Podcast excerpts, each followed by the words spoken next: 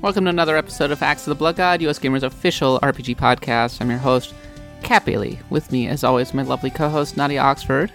Hello, everybody. How are you doing? I am good. It's my birthday. Hooray. Happy birthday! Thank you.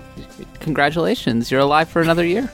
I'm still breathing somehow. Another year of wonderful RPGs and all of that good stuff. Another another year of blood for the blood god. Indeed. So this week uh, we're not going to be doing a first segment that much. Uh, we are going to be doing the top 25 RPG countdown and continuing onward. So we're going to look forward to that in the second segment. In the meantime, Nadia, you did, you did finish uh, review your review of Octopath Traveler. It is scored. It is on the website. You gave it a four out of five. Yes, I did. Uh, it is got. It is finally done. It, it has a stamp on it. It is four to five. That is four snow leopards out of five.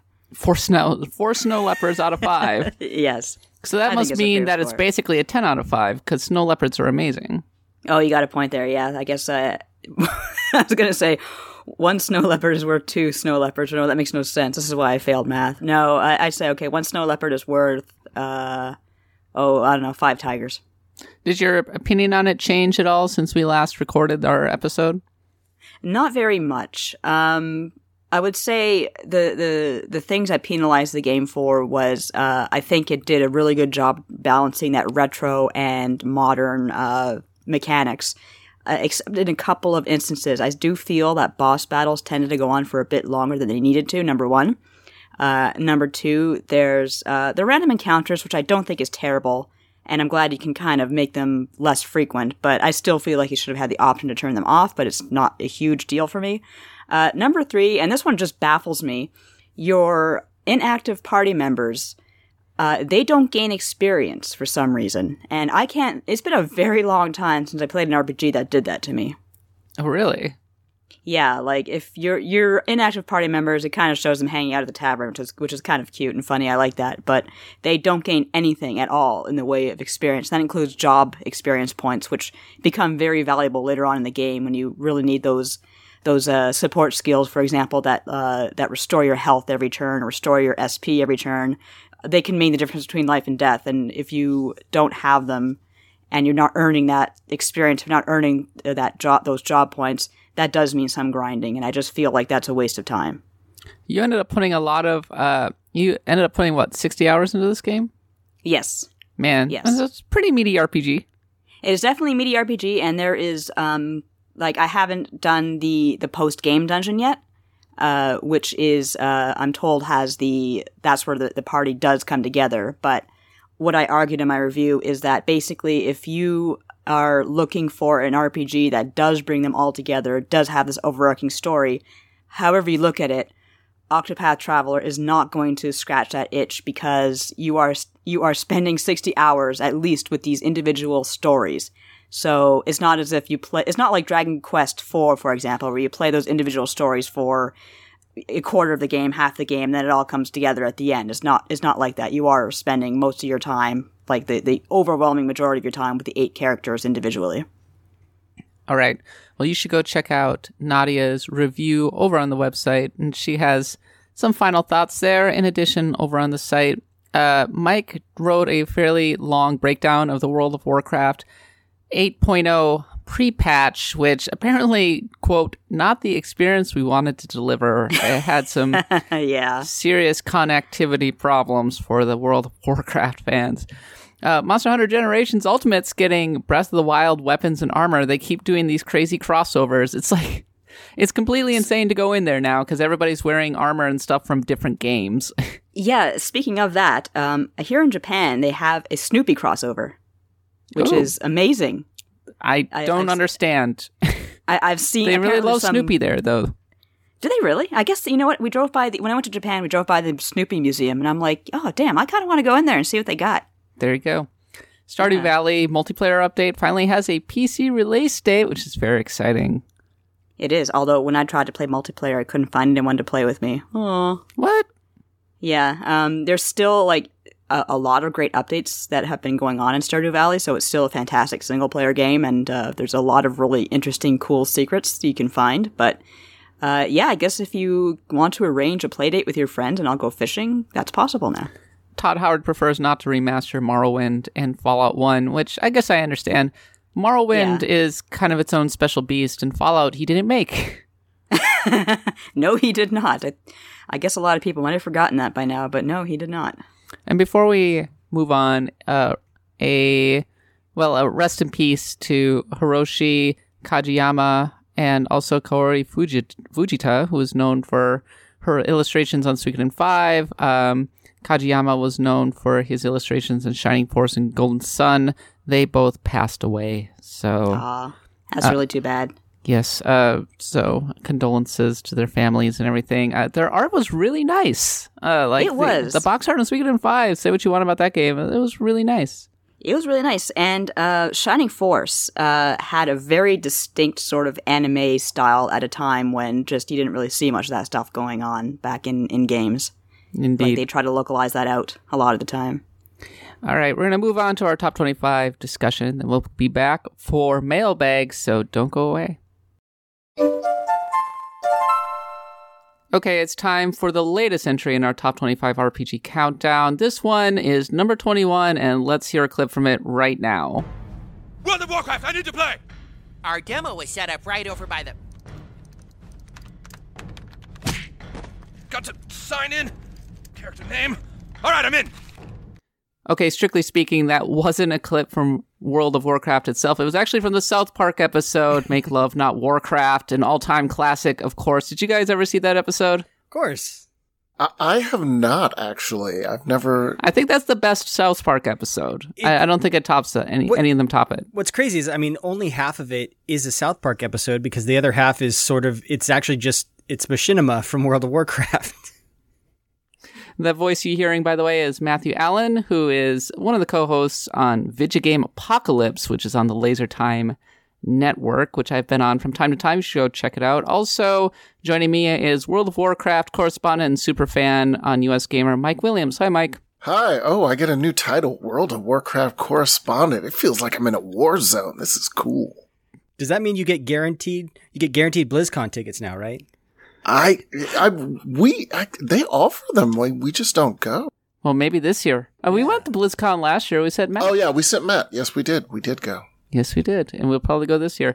But yes, World of Warcraft, which is, uh, guys, I'm going to admit I really struggled with this one on whether to put it on the list because I think World of Warcraft is certainly a very important game, perhaps one of the most important games of all time. And as much as people, as polarizing as it can be, I don't think its quality is actually in question for the most part, but it's changed so much. And MMORPGs are so much their own animal. But ultimately, I finally kind of buckled and said, no, I, I think I'm going to put it on here because it does, it uses so much from RPGs. It has similar roots. And one of my key criteria for putting together this list is longevity. And I don't think anybody can question the longevity of World of Warcraft. Oh, no. Nope. What are we at, at almost 15 years now or something. I mean, it's what going on, it's 04, I believe is when it launched. Yes. 2004. Yep. Yeah. Yeah, the fact that it remains just, it's big. It's still big after X number of years. People are, five years ago, people were going, oh, World of Warcraft's definitely on decline. And yeah, it was on the decline. It dropped from like 10 million to like 5 million. That's still 5 million That's- people yeah. who are playing on the regular. Yeah, no, that's still a huge, huge number. And uh, e- e- even though sort of the, the focus of sort of the game has changed, it- as you were saying, it, it's kind of interesting how it still stayed relevant. Because EverQuest is still, in fact, making expansions out there, but no one really thinks of EverQuest as the er MMO anymore. And It's also buggy as hell, and practically unplayable because Daybreak Games has no customer support and was apparently being run by a Russian who was sanctioned by the US government or something. well, I, Allegedly. Well, I can't really talk about bugs and relation to WoW because we did just have the 8.0 pre-patch that had a whole bunch of issues because Blizzard, uh, to their credit, are trying to change things for the future health of the game. But bringing those changes to live breaks, uh, as, uh, game director Ian, Ian Hazzikostas, sorry if I mispronounced that gentleman's name, uh, said they're they're basically balancing against eight years worth of content that I pointed out was made at different times. So anytime they make a systems change, like everything goes really bad. And that's what happened with this pre-patch. So, but they're fixing it. They're fixing it real quick. Yeah. You know, we were talking about the history and the longevity of the game. Uh, I should, I, I actually just realized I have to do a bit of disclosure. I have worked for two companies associated with Blizzard, never for Blizzard itself, though. So uh, I used to work for Vivendi Games back in the day, who was the parent company of Blizzard, and then for Activision after the merger. And I will say, like, I, I got some bonus checks that probably had a great deal to do with the success of World of Warcraft, even though I personally never touched the game, never worked on it. So We have a mole in our midst, folks.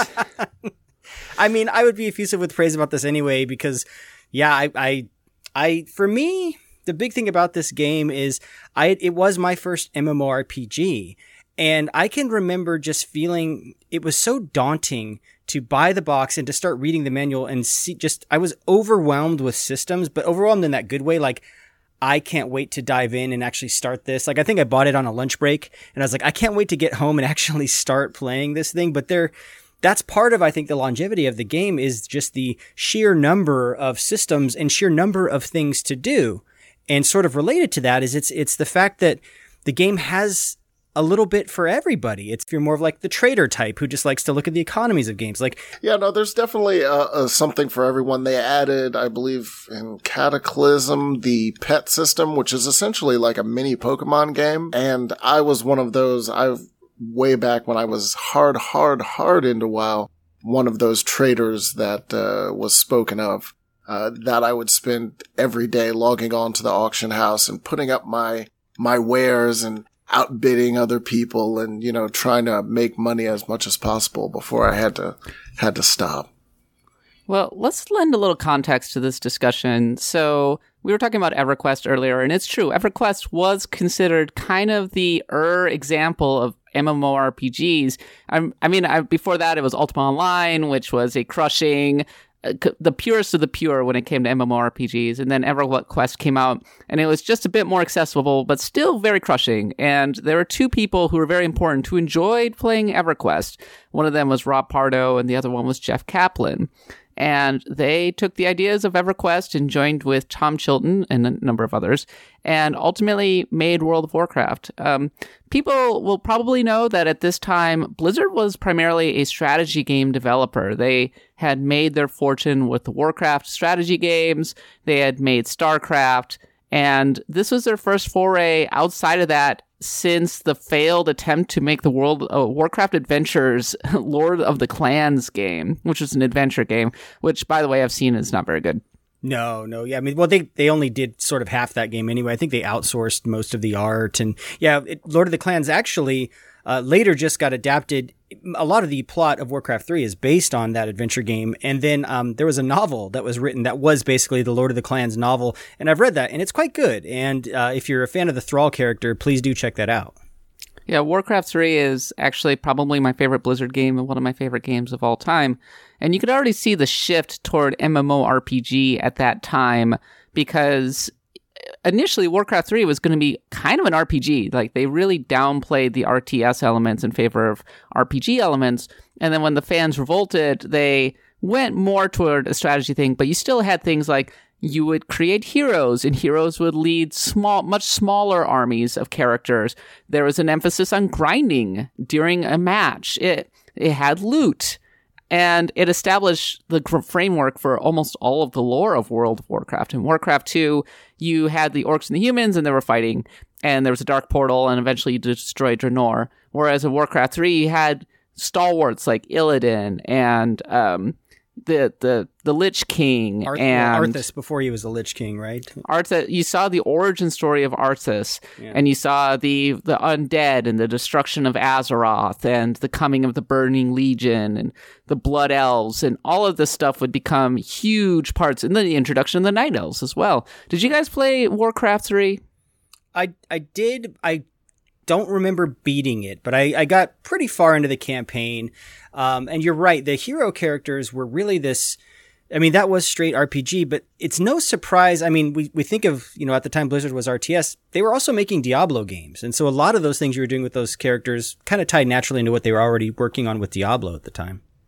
Yes, the MMORPG genre really does stem very naturally from Diablo, doesn't it? Because Diablo ultimately was a cooperative role playing game in which you were going through dungeons and looting things, right? And getting loot. Loot was the object. Yes, it, it's very much like that. So I, I tend to find that if you enjoy games like Diablo, that you will probably enjoy MMOs, although some people don't like the uh, social aspect of it. Like, I don't like feeling like there are other people here with me. But I, I tend to be fine with it. It's fun. I enjoy that part. But yes, there's definitely a, a, a hard line uh, connecting Diablo to sort of MMORPGs. Yeah, I've I've always played WoW more on the solo vein. Like I do enjoy reading quest text and just going at my own pace. But there was a time when I was heavily into it. This must have been Wrath of the Lich King days, where I did join like a pretty active guild. And that was one of the things is I'd never done that before, but I had like, I was making friends in my guild and I would log on and they'd be on at the same times and you kind of recognize each other and, and, and just chat about life outside the game. Uh, and I think that's a, a big part of this game's success. Um, the, the, just the social aspects and, and the guilds and, and kind of the culture that has, uh, I don't know, manifested outside of the game. We mentioned BlizzCon. I mean, BlizzCon is is a literal manifestation of fan culture around Blizzard products, in particular World of Warcraft. Yeah. And if Blizzard is good at one thing, it's iterating upon established concepts. So we already mentioned Yes. EverQuest. Sony Online Entertainment was the dominant force in MMORPGs at the time. The year before World of Warcraft, you got Star Wars Galaxies, an extremely dense and slightly insane MMORPG in which there were no Jedi's. Getting becoming a Jedi was this incredible, insane, ridiculous quest. It put a lot of emphasis on building towns, but mostly what it boiled down to was you're a bounty hunter jumping around shooting at rats. Yeah, And, and the Jedi was added post much later. Too, if I it was yeah, it was it and was the much fans later. hated it. Yeah. The fans who stuck with Star Wars Galaxies for no discernible reason really hate it. Yeah, so so Matt, th- this was your first MMO. This was actually not my first MMORPG. I actually started with EverQuest back in high school, and then I moved from EverQuest to Star Wars Galaxies, which I remember, and I understand why people enjoyed that kind of gameplay. It just wasn't for me. But WoW was the first one to sort of polish up some of the like. It is very much a direct copy of EverQuest mechanics, polished up with some of the rough edges taken off.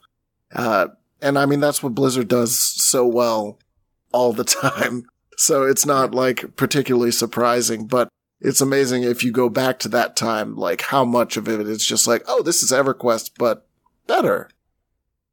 Yeah, there was almost a, a little bit of a meta where, you know, uh, World of Warcraft was taking and refining concepts from other games, and then eventually that became like the big juggernaut. So then everyone else had to take notes and start copying World of Warcraft, and then they would innovate, and then WoW would roll that into their game, and so it was it was like this this arms race, if you will, of features and, and aspects of MMOs. That WoW though, it's just so big, it was it's really hard for anyone to topple that. Everyone was just scrambling to get a piece of that.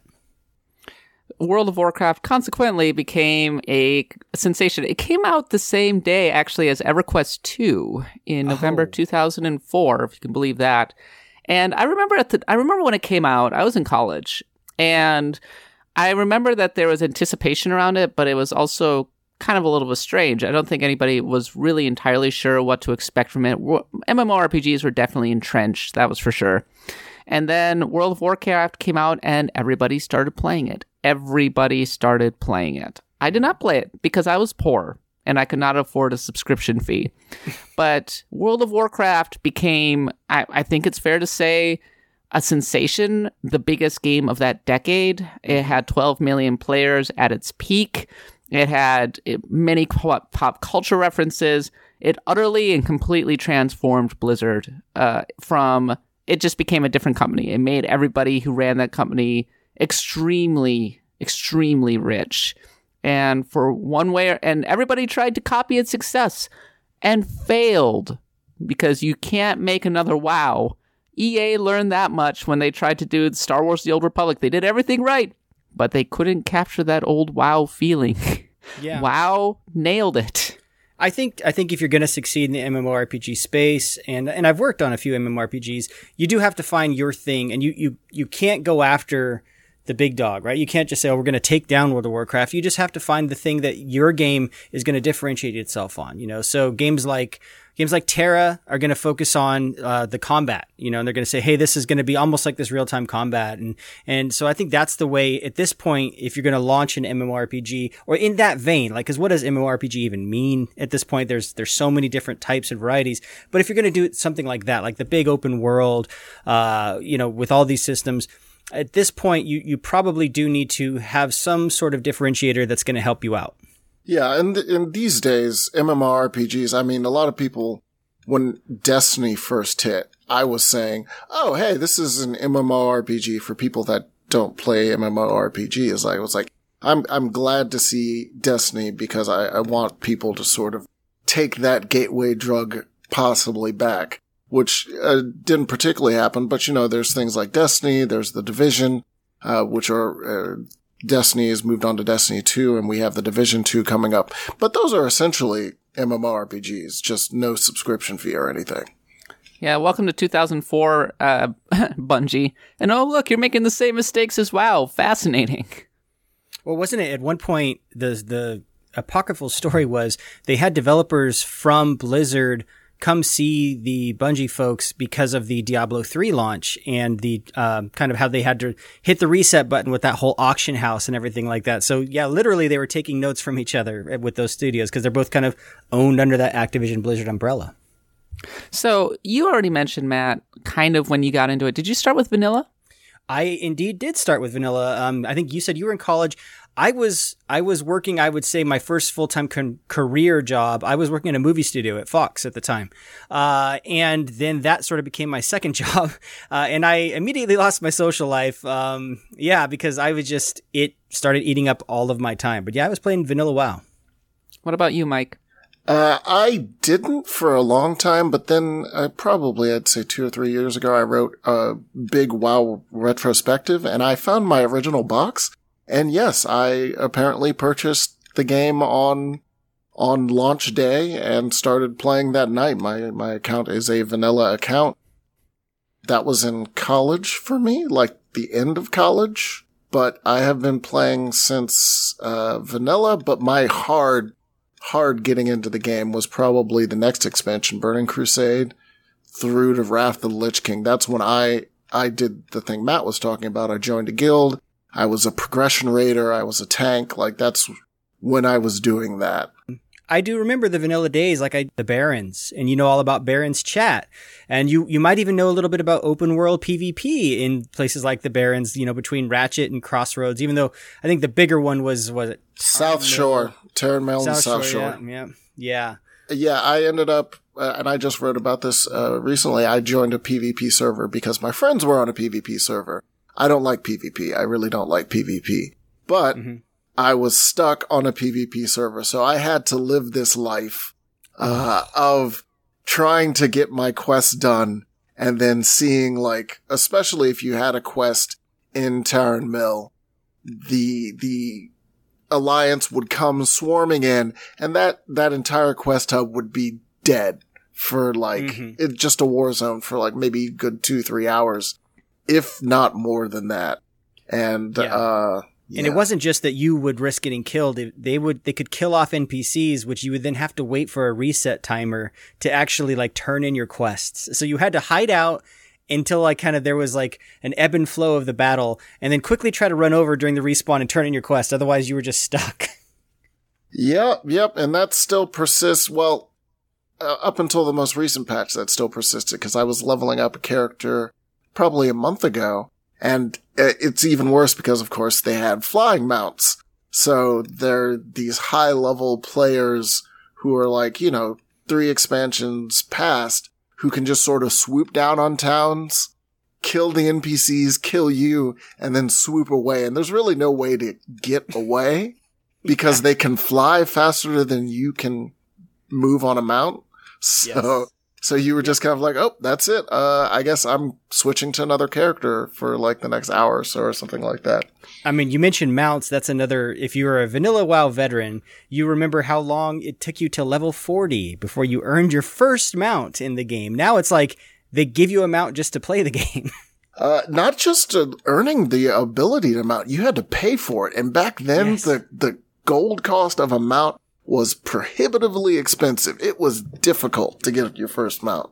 Didn't you have to craft things as well? It was very time consuming. Uh, depending on your class, um, I I was paladin, so I think I had to. I, I forget what the quest was for the first mount. and having a flying mount was a big prestige thing. Uh, well, yeah. For I mean, the flying mount thing came with ca- um, not Cataclysm with Burning Crusade, and I, I remember, yeah, getting a flying mount with, after. So basically, the the introduction of flying mounts made regular mounts not as exclusive, uh, and they were the big prestige thing. And yeah, I think you had to be level sixty to get one at that point. It was like the last the last zone of Burning Crusade is, I believe, where you got awarded your flying mount. Yeah, but it, it was much easier than trying to get a mount in vanilla. It was just like you get there, you as long as you got the money to pay for it, you can pay for it. And at that time, I was heavy in the auction house, so like flying wasn't as hard. Uh, Yeah. and that sort of persisted through uh, Wrath of the Lich King. They gave you cold weather flying at the towards the end of the expansion uh, leveling curve. And then since then, what they've decided is to do the the you have to do X amount of things, X amount of achievements. Uh, they call it the Pathfinder, and you need to do that in order to unlock flying. So actually, what I'm doing is I, I never unlocked Warlords of Draenor flying.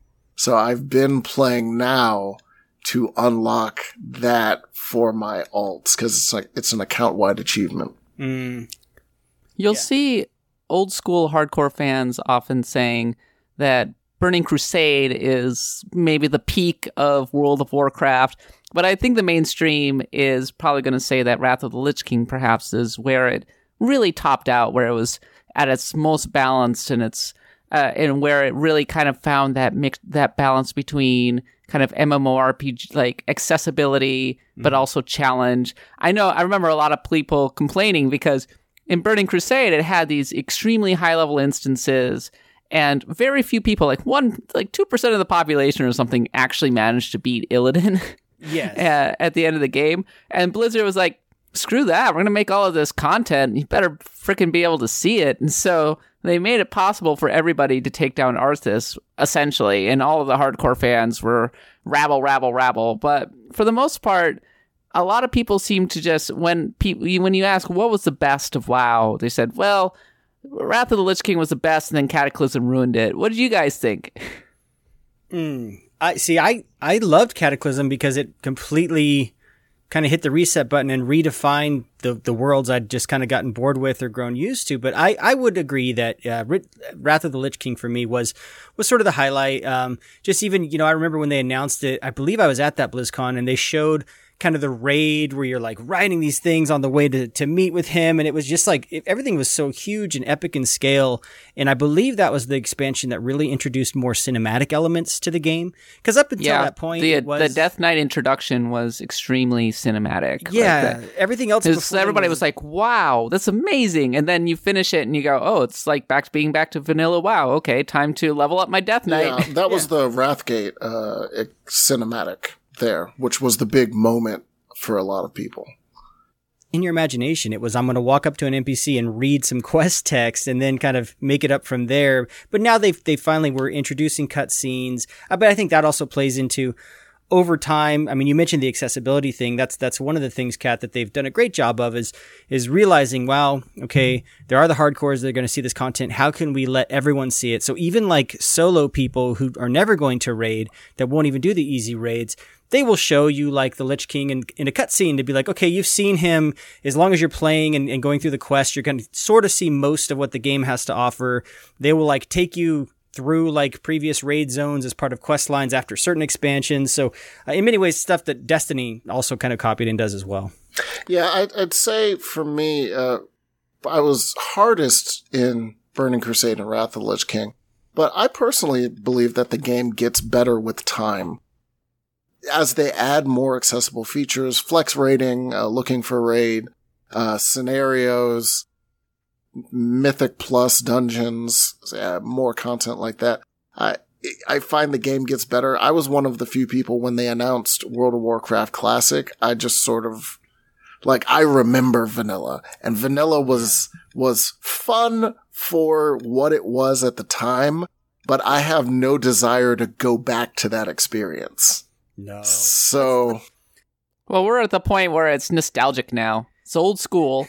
Only the hardcore play vanilla, Yeah. which is funny because I remember when vanilla came out, all of the hardcore MMO fans being like, "This is for babies." like, I don't, I, I don't like, like, like, I, re- I remember having to go in front of a, a five man dungeon and go to a meeting stone just to summon people. Mm-hmm. I remember have mm-hmm. to, to say, like, in the chat, like, hey, does anyone want to run this instead of just being able to queue up for a dungeon? I remember trying to run Karazhan each week on a PvP server. So Karazhan was one of the dungeons and on a PvP server, basically that, that area in front of the dungeon portal became a war zone. Like if you, if you would get there and there was an opposite faction group about to run it, you couldn't go in until you either fought them off or they went in on their own. And Well, because they did a brilliant thing with the with the Horde versus Alliance. You couldn't talk to each other. Uh, if someone talked to you in, in like kind of general chat, it would or it would have a cloud above their head. It would just look like a series of random characters. So, so, like you literally can't talk to the other factions back. I, can you now? I don't know. No, Back then you can't. Even the new community feature that they just introduced uh, is not cross faction. So they they're still holding on to that hard, like, hey, you can't deal with the other faction for the most part. I think the faction thing has kind of gone in and out all about factions. It's kind of relaunching that rivalry, if you will, right? Uh, yes, Battle for Azeroth uh, is refocusing on the Horde versus Alliance faction. Uh, it does look like we will, in the later part of the expansion, deal with another common evil in the form of the Old Gods, but for, for the first probably uh, part of this expansion, it looks like it's back to Horde and Alliance, back to that war going on, and in fact, both uh, the content for Battle for Azeroth is split between them. So the Horde has one continent, uh, one island, and the Alliance has another. And all their questing is done on those specific islands. So, We're out of villains. We killed them all. We killed Deathwing. We killed Arthas. We beat Illidan, kind of. He was in the last one. I did. We finally finish him off in Legion. um, so Illidan actually turned good. Uh, He's good o- o- again, yeah. Over, over there, Yeah. we, Illidan is gone. He, he sacrificed himself to be the warden of the burning legion Uh, leaders. Like basically you finish the raid and Illidan's like, yeah, uh, good job. Uh, I'm gonna go in there with them. Uh, I don't really have much to do out here other than fight demons, so I'm just gonna stay there and make sure they don't get out. Yeah, I mean, if you know any any of the lore, I don't want to get too in the weeds, but from memory serves me because I did read a lot of the novels at one point. Like the basic lore is Sargeras, who is like the head head of the Oh boy, here we go. It's Sargeras. Sargeras, Hello. Okay, sorry. Yes, he was the head of. Well, when you read these things, you never know exactly, but um, I know. he was the head of the of the burning legion of these demons but basically he was sort of like this protector titan god back in the day that just got really fed up with existence and there was so much bad that he just got it twisted in his head that I need to completely wipe out all of existence, and so that was He his. got goal. real emo. Yeah, he did. He was the ultimate edge lord, basically. Uh, and so a lot of a lot of this stuff that's basically has happened in, over the course of the games has been him coming back, or or him him corrupting Medivh. Did I get that one right, Kat? You did. You did. Good job. You did. Good job. um, but yeah, so.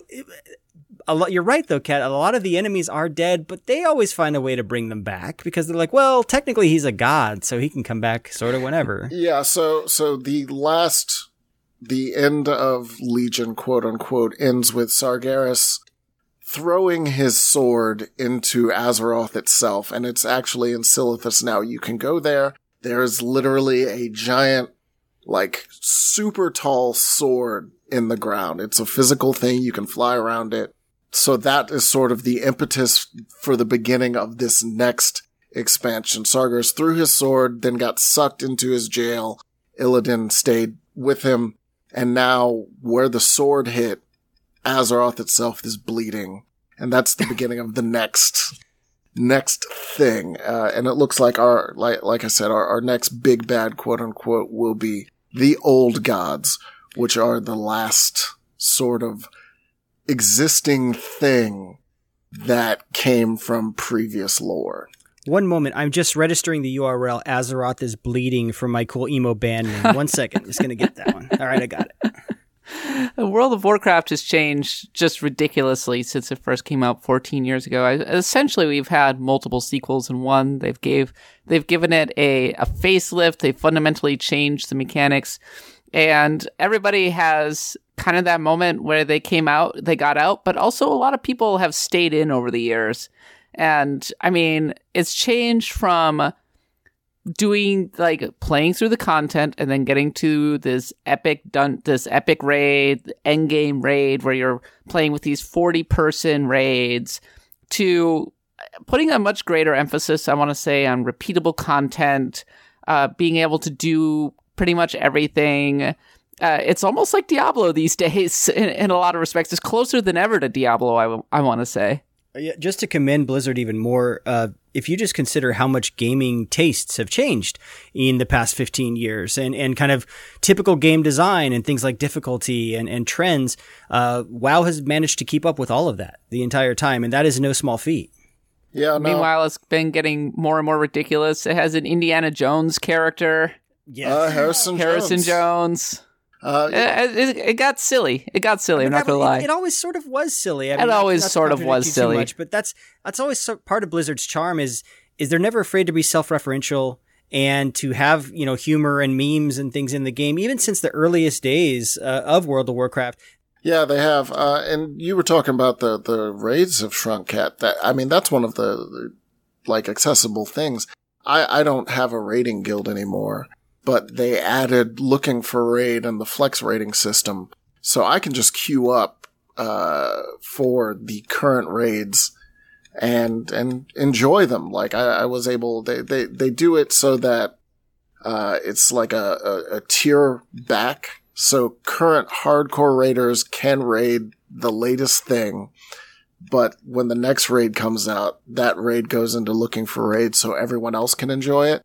And that's sort of the, the spot that they found to keep hardcore raiders happy, but also let everyone else enjoy it. So, uh, it's, it's a good system because I don't feel the need to be like on the bleeding edge of progression, but I'd still like to see things. So I've been able to, you know, enjoy the Nighthold and Antorus. I was finally able to start enjoying that with uh, the, the stuff that's coming up now. So, uh, accessible it's nice.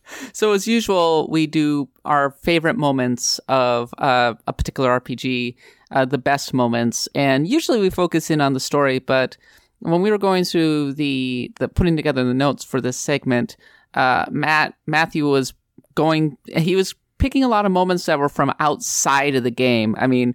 One of the first ones he put on there was the corrupted blood plague uh, incident of 2005. Do you yes. want to remember that with us?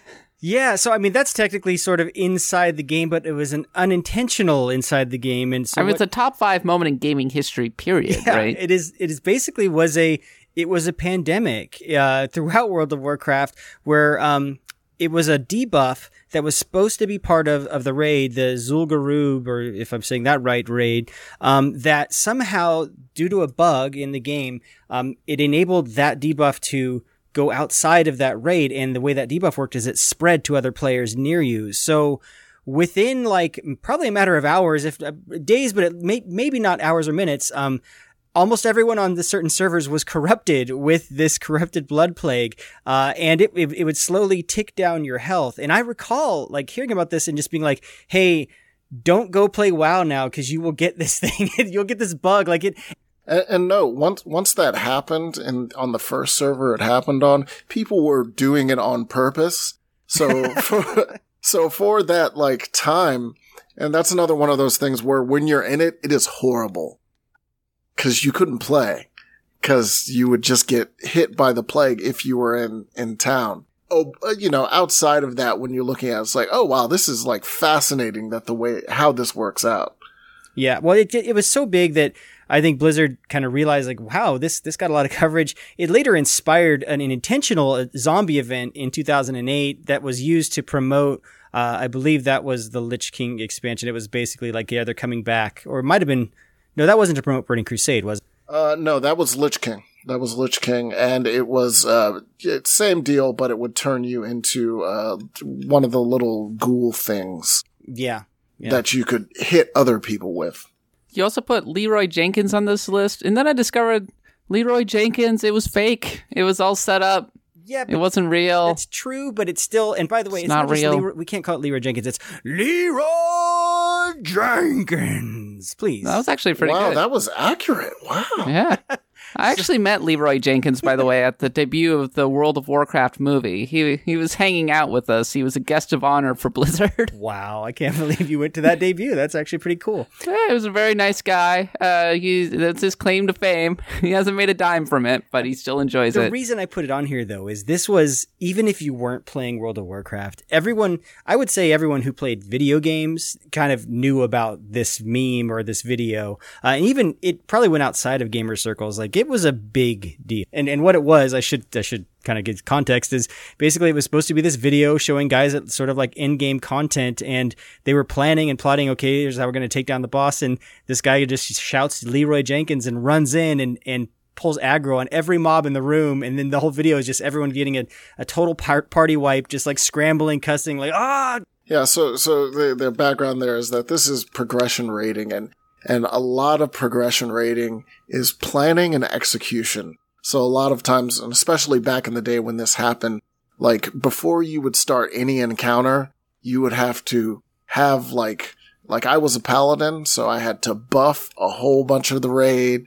You had to do your buffs, you had to get your health stones from the warlock, you had to get your water from your wiz- uh, your mages and uh, you know it was a lot of prep just to try any encounter. And the point with the leroy jenkins is they were still prepping and he wasn't paying attention and he just runs in thus wiping the entire raid which if you were a raider at the time was just like oh no like it's like tiny heart attack in your in your soul.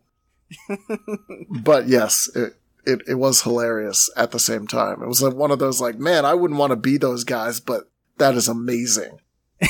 yeah yeah and to find out it was fake yes it was a little bit of a bummer but then i just have to commend them i'm like well you guys did a good job faking it because that was great And of course, we already mentioned Make Love Not Warf- Warcraft, which came out in 2006. I thought it was actually a lot later than that. So Warcraft was only two years old at that point, which they actually did essentially machinima. They had the characters inside it. I think they were doing a server, and the story went something to the effect of somebody did actually manage to come in and start killing them.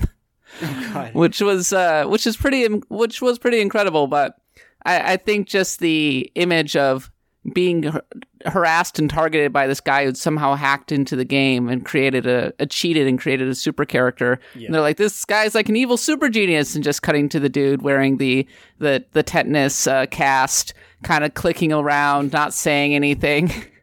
and when they finally take him out, and he's just staring. He's just staring at the screen like, what, what? and then did you see the the blizzcon where they they had a guy a lookalike up on stage that was playing that character I did not see that, but that's pretty amazing. Looking at it in its to- totality, I think the thing that stands out to me is for the people who really love, who have played World of Warcraft over the years. So uh, when I told Ryan, I was like, "Oh yeah, I'm putting World of Warcraft on the list." His eyes widened and he said, "F that game." But at the same time, he's like, "But I also understand why you're putting on that list."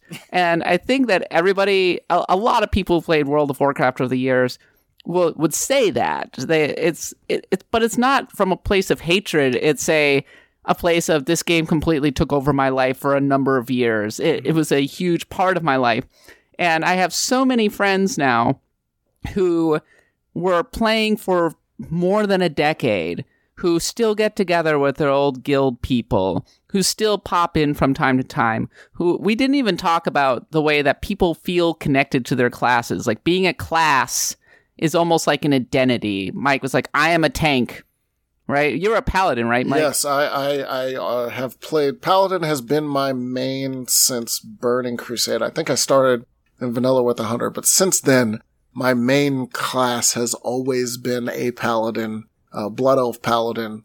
I was So- going to ask you, is that because of the Horde Paladin? Like, that was a huge controversy at the time that the Horde was getting the Paladin class. Uh, it was it was my my favorite moment because I liked the night elves, but I wasn't a big fan of the alliance at the time. I thought they were kind of boring. So when they gave the blood elves to the horde and I could be a paladin, I was like, let's go. And I've been a paladin sort of ever since. And you know, I've dabbled in other classes, but like Kat says, like there's a definite part of me that notices when they change paladins, paladins what I care about.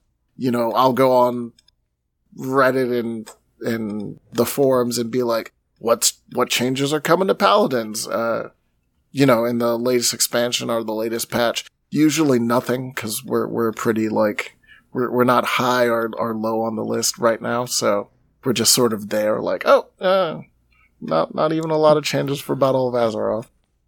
What was your class, Matthew? I gotta know. So when I started, I tried a druid, a night elf druid, because it was a versatile class that could change. You know, you could be a tank one moment, you could be a healer the next. They were never, they were kind of a jack of all trades, master of none. Um, but when I was really into it, I was a DPS fire mage. Like that was because I like soloing, and basically. Even though, you know, survivability isn't that high when you're a mage because you're a clothy and you get hit a couple times and you're dead, uh, you could kite and you could just deal so much damage that you could burn dudes down before they reached you. And I liked playing that role. I didn't. It was sort of, I don't know. It's sort of easy mode. you know, when you're in dungeons and stuff, it's like, okay, you just do damage. Like I didn't have to worry about the tank roll. All I really had to worry about was managing aggro and not doing too much damage at one time, and then kind of so I'd lay off and then do more damage. So, uh, yeah, I had a really fun time with that one. I I like to try a little bit everything though. So you know, I roll different alts and I play around. But that was when I what I spent the most time with was that mage. And it truly was kind of a World of Warcraft. I mean, no, it wasn't EVE Online or whatever. A lot, a lot of people love to contrast EVE Online with, say, World of Warcraft. This very tight, curated experience, like an amusement park, versus the total sandbox of EVE Online.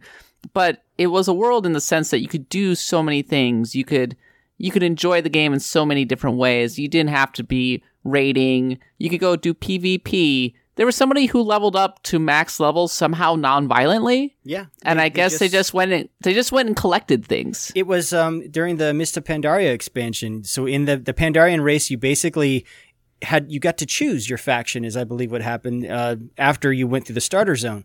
But because you could get experience gathering herbs and other materials, they just kept doing that and taking a pleasant tour of their starter zone, which is like this beautiful zone with waterfalls and stuff, and just never made the choice. And they just, but they're, so they're literally, they're kind of imprisoned on that starter zone. They can't leave because they would have to choose a side at that point. Yes. So World of Warcraft, one of I mean a lot of MMORPG fans might rebel, but I think it's the best MMORPG of all time. And I, I I think it's just it's stayed relevant in a way that a lot of MMORPGs simply haven't uh, with the mainstream. It is the it is the MMORPG. And I I just gotta feel like it's gotta go on this list. So there it goes. You got fi- any final thoughts, Mike? Uh, no, I, I, I would agree. Like, I, I, I jump between two MMORPGs. It's, uh, my, my $15 a month is my, sort of my MMO utility fee that I don't think about. And it jumps between World of Warcraft and Final Fantasy XIV. But I still really love World of Warcraft. I still pop in and play it on a regular basis. So it's, it's, I, I, it, it is definitely, amazing at how much the game has evolved and stayed accessible while also, you know, offering something for pretty much everybody. So I, I like hats off to Blizzard. I, I continue to enjoy the game and, and even in the expansions that sort of dip out for me a little bit, like I, I sort of fell off in Mist of Pandaria, although in, in hindsight and in re-leveling, of Pandaria is really good. But even in the times that I dip out, I still enjoy the game a great deal. So it's great. All right, make sure to check out the continuing list of the last few episodes. We've done Final Fantasy V, NetHack, uh, Tactics Ogre, uh, and Vampire the Masquerade, and now World of Warcraft, and we're going to continue on every week until we finish this dang list. It's going to happen someday. All right, Matthew, thanks for coming on the show. We're going to have you back again at a certain point. Uh, quick, plug some stuff. Sure. Uh, well, yeah, if you enjoyed listening to me on this, uh, you might want to check out Vidjagame Apocalypse at vidjagameapocalypse.com, and that's spelled V-I-D-J-A. Uh, and I'm there with Mikel Reparaz and Chris Antista, and every week we, we get a guest and we talk about a topic and we break down a top five in that topic. So, um, I don't know when when this will be airing, but like for example, the one that's just about uh, that just aired this day, we talked about uh, the top side characters from video games that eventually stole the spotlight and got their own game. So people like Zero from Mega Man. Um, so yeah, if you check us out, uh, we can also be reached on Twitter at uh, VG Apocalypse, or um, if you like what you hear, go to Patreon.com/slash LaserTime. Thank you so much for being on the show, and let's continue on to the mailbag.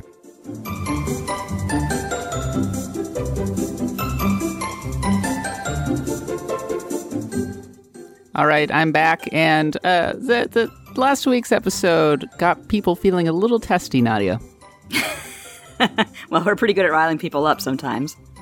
Uh, So Molarama, uh, th- this is just a a taste of the kind of the comments we were getting last week. So, Kat, if you're going to go all devil's advocate on the merits of a game, then it would help if you've played as much of it as the people you're debating. I mean, I guess one could find the sprites not immediately aesthetically pleasing or whatever, but it still feels slightly weird when you're getting into arguments over its graphics, writing, and technology with people who've played more than 40 hours to your three.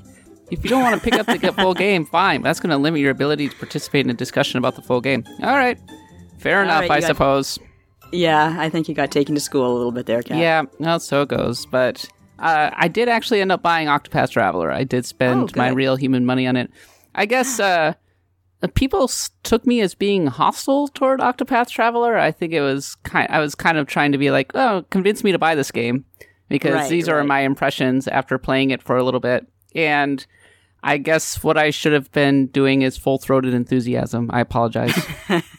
Best game of the year. Yeah, uh, people That's the way like do it. look. Uh, know your audience. Like people really love this game. It really obviously kind of speaks to them. Yeah, they it does have some detractors though. Uh, I, mean, think, you gave uh, it a four out of five, and that's basically zero. Oh, that's a, that's a zero. That is, you know, y- you all deserve to go home and live in poverty, and you know your families all deserve to starve. yeah, the reactions the reactions seem a little mixed, actually, uh, in some respects. in some respects, um, and that's something I addressed in my review as well. Uh, if you do not like the storytelling, the way the story is told, there's not much I can really recommend for you. Uh, if you say, oh, you know, I've, if you say, oh, the stories are shallow, I think Schreier said that over at Kotaku, and I really, really disagree with him there. I don't think they're shallow. I think they're perfectly fine. Um, but there are definitely some parts that are objective, and I can't really put a score on that, and uh, some parts that are subjective, and uh, but for, as a RPG, as a, a whole solid RPG experience, I think it's a really well put together game. Uh, uh, so last week I was talking a lot about it's like I wasn't a big fan of the sprites, and Right. even after buying the game and playing it on my TV, actually, I kind of stand by that. And actually, I got some people. I'm going to cherry pick and choose the comments that agree with me on Twitter. Okay. Alistair B says, For me, it's the incongruity of the overblown depth of field effects with sprite scaling artifacts. It just looks odd. Which uh, I think I think that is one thing. But I think I also said in the last episode that it's a striking look for the most part. I don't dislike the art. It's just the static sprites that has relatively little animation. Uh, I wasn't a huge fan of it, to be perfectly honest, but uh, clearly, at least in the comments, a lot of people disagreed with me. But uh, so, but maybe I'll maybe I'll like it better. I will say this, Nadia. so I, like I said, I was playing on my TV, and after I bought it, and I tweeted out that man, that soundtrack in that game is real good. It's it's very very nice. Definitely worth listening to through headphones. super chill. And it's definitely the kind of game that it's like oh maybe i do want to play this on my tv okay i wouldn't have necessarily said this. It feels like the kind of game i'd be playing on handheld. But unless i want to break out my headphones i feel like i'm missing a crucial aspect. I feel like i have to listen to the soundtrack now Yeah, yeah, absolutely. It's a. I actually think uh, for last week our starting screen for my uh, segment where I do uh, uh, kind of look at a piece of game music every week, I chose Alfyn's theme for this week because it's just a really nice, calming piece. That's the way to describe a lot of the the the, the music. It's just very it's calming. Except when you're in battle, then it's just like, oh man, I got to win or I'm gonna die. So last week's uh, top 25 segment was Vampire the Masquerade. And I, I think these two comments kind of speak to how the audience uh, feels one way or the other. On the one hand, we have Ardia A who says, I am loving your 25 list. After hearing about Vampire the Masquerade, I really wanted to get a copy of the game. I would absolutely adore to play as a Tremere. Even more than that, I would love to get a copy of the Vampire tabletop game and flip through that bad boy. I was one of those guys dressed up in LARPing vampire politics at the student union. Sounds like we would be best friends. I wore a suit because I didn't want to break the masquerade, so no trench coat and katana.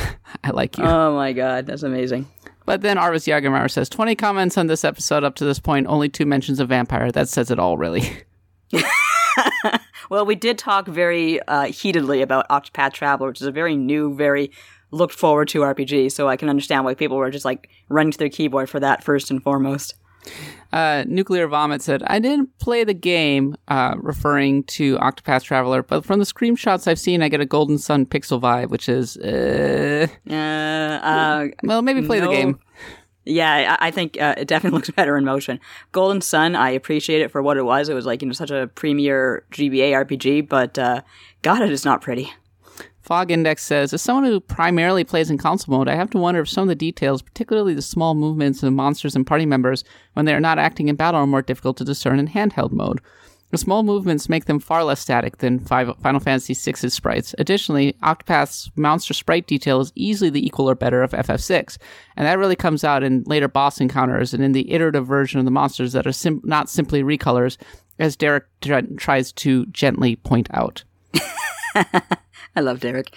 Yeah, and he's absolutely right too. Um, I was actually fighting the other day versus uh, I don't know, it was like a bunch of lizards, and I just really appreciated how much uh, how much difference there was between the sprites. Like you know, one species had a headdress, the other species was had like a mace instead of a sword, and uh, then like the lizard king for some reason was wearing like some sort of gimp mask. I don't know what the hell was going on there, but at least there was effort made. So I appreciate that very much.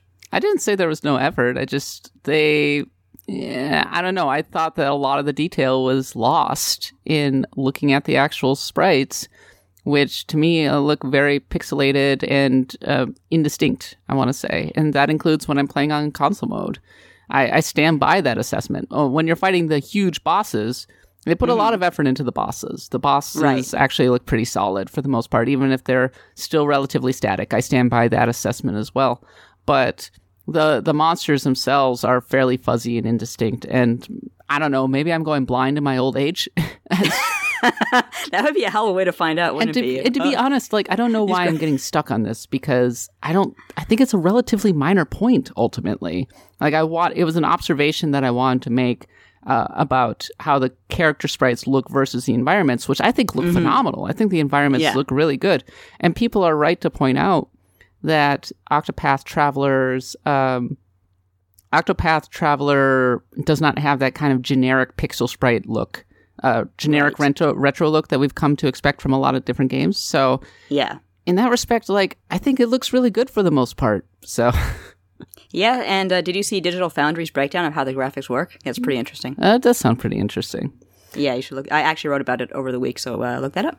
So, and Nilcom says, I often tell friends that Chrono Trigger is the end of the RPG genre for me. Oh, I'm so sorry. You've missed out on so many great games. That's uh, at least quit after PlayStation One or two. It's the last truly great traditional RPG, in my opinion. No other traditional RPG has even come close to it. That said, Octopath has really grabbed my interest. Well, there we go. All right. There we The are. smaller stories are super interesting, and the battle system is one of the best ever. It's my go to game when I'm ready to chill. Uh, and Chaotic Bee says, I appreciate all the Octopath Traveler coverage on this site. I usually listen to these when I'm interested in the game being discussed, but I am just enjoying Octopath so much that I wanted to try to limit the information that I take in about as far as story ar- story spoilers go. I really love it, and it's me in a way, hit me in a way that I can appreciate it so well. RPGs are so hit and miss for me when it actually comes to playing them and feeling really engaged. Persona 5 just bounced off me, for instance, after I really dug P3. I think it's fantastic that Square Enix is investing more resources into the Switch. RPGs like Octopath Traveler and indie games such as Rogues Likes are such a sweet spot for the system and gamers of my age, I think. I, I think it really helps that it's July and nobody else has anything to talk about. I think that probably helps too. Although um, it's selling very well, especially in Japan. I think it already moved like something like four hundred thousand. yeah, and the, the the actual hardcover boxes uh, that people are apparently buying are actually fairly hard to find at the moment. Yeah, yeah. I think uh, Katie said her partner couldn't uh, had to drive like to hell and back to find to find one at Walmart or something. I'm with Mike though. I don't buy hardcover games anymore. I only download them. Yeah, uh, I have to admit, I'm very, I'm very much the same way. Uh, if I have a hard, if I have an actual disc or an actual cartridge, just because my husband went out, because he's more of a, he's more of a collector in that regard. You guys won. You, you won publishers. I'm not buying the used games anymore. I'm not doing the the sellbacks. I never did in the first place. I'm too lazy. It's like you, you schlep all the way down there. I can give you five bucks for this big ass pile of games. Oh, screw you. I'll keep them. I'll let them molder. That'll Yeah, show you. It's completely worthless, and and they inevitably just sit on my shelf, taking up space until Mm-hmm. finally I decide to get rid of a whole bunch of them. And then when I try to sell them, I get maybe ten bucks, and the effort required to actually put them on eBay, uh, it's annoying. But if you're like really into the game and you want the super special premium awesome edition, that can be a really nice collector's item if you're really into the game. Yeah, yeah, they're actually doing that a lot with uh, with games these days. They're giving you the incentive to go out and buy the the actual game itself. Like we have Yakuza Six, we have like the full thing that came with the shot glasses and everything. All right, that's all for the mailbag this week. We'll be back next week. And for now, Axe of the Blood God is a US Gamer podcast. You can find us on iTunes, Stitcher, wherever podcasts are sold. Follow me on Twitter at the underscore catbot. Nadia at Oxford, Nadia Oxford. Please continue to yell at me on Twitter about my opinions on Octopath Traveler. Please do. No Yes. rest. I enjoy no rest for the wicked. If you're enjoying this podcast, please rate and review the podcast over on iTunes and all of those other places. We really enjoy reading the nice comments. It keeps us going week after week after week. Uh, If you have, as I mentioned in the last segment, keep an eye out on our top 25 RPG countdown, which continues. This week it was World of Warcraft, and who knows what it'll be next week, but we're rolling right along, and we got some really good ones, and we got some really good guests coming up. Okay, mm-hmm. pretty soon it'll be August. We're gonna have a lot more games to talk about. and We'll have more RPGs to talk about. But until then, for Nadia and myself, I've been Kat Bailey, and until next time, happy adventuring.